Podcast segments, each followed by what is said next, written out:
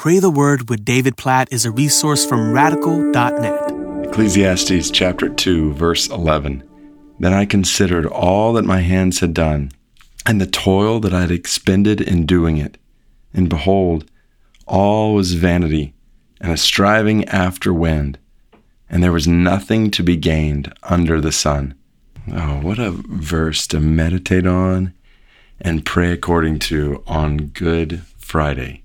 Here in verse 11, Solomon, who's the author of Ecclesiastes, is considering all the ways he has sought in the world to satisfy himself. And he basically describes different pursuits and possessions and pleasures he has sought in the world. And he gets to the end. He says, I've, I've done everything. Whatever my eyes desired, I did not keep from them. I went after everything I saw, he says in verse 10. And then I looked back and it was all vanity. It was all a striving after the wind. There was nothing to be gained under the sun. What a picture for you and I to see today that when we look around the world and all that it offers, everything this is like Jesus saying to us, What does it profit a man if he gains the whole world? Like you can have it all. And yet Jesus says, Lose your soul, miss the whole point. This verse is shouting to you and me not to spend our lives running after all the pursuits and possessions and pleasures of the world that will ultimately be found empty. Take it from Solomon. He had it all. He says it's all empty in the end. So, what does this have to do with Good Friday? Here's what this has to do with Good Friday. Our souls were made for satisfaction in one place, and that's in relationship with God and the satisfaction that only God Himself can bring.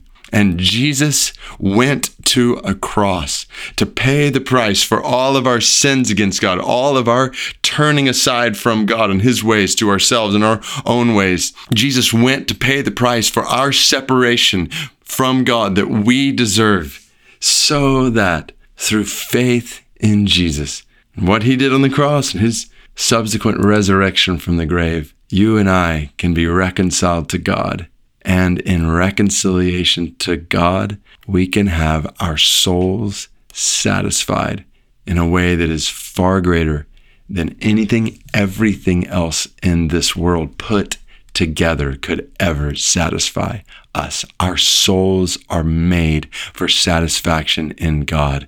And when Jesus died on a cross, as we reflect on that reality, as we reflect on that day, on this Good Friday, and the curtain of the temple was torn in two, and the way was made open for sinners to be restored to relationship with God.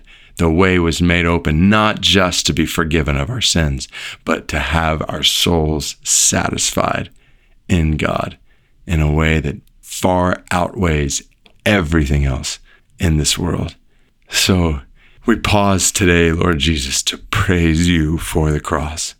We praise you for taking our sin upon yourself, for standing as our substitute, for enduring the judgment and wrath and separation we deserve, so that through faith in you, right now, we can have access to the throne room of God, so that we can be restored to relationship with you, oh God. We praise you for relationship with you. We praise you for the joy and the satisfaction that are found in you, that are found nowhere else in this world. We say that together right now, based on Ecclesiastes chapter 2, verse 11. Nothing in this world satisfies like you.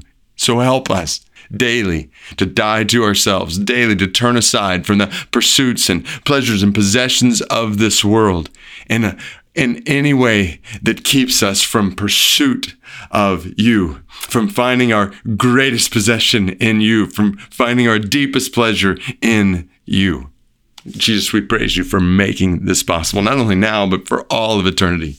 For all who trust in you. And God, we pray you'd help us to proclaim this to others. God, we pray, especially on this Easter weekend, that many people would come to know Jesus, that would put their faith in Jesus, they would turn aside from the pursuits and possessions and pleasures of this world to find in you the satisfaction of their soul. Help us, help us to invite people to come with us to church on Sunday. May many people come to know Christ in gospel proclaiming, Bible believing churches here around the world. May unreached people who've never heard this good news be reached with it. God, we pray for the spread of the good news of Good Friday that people might find meaning, purpose, pleasure, and the greatest possession possible in you through the gospel.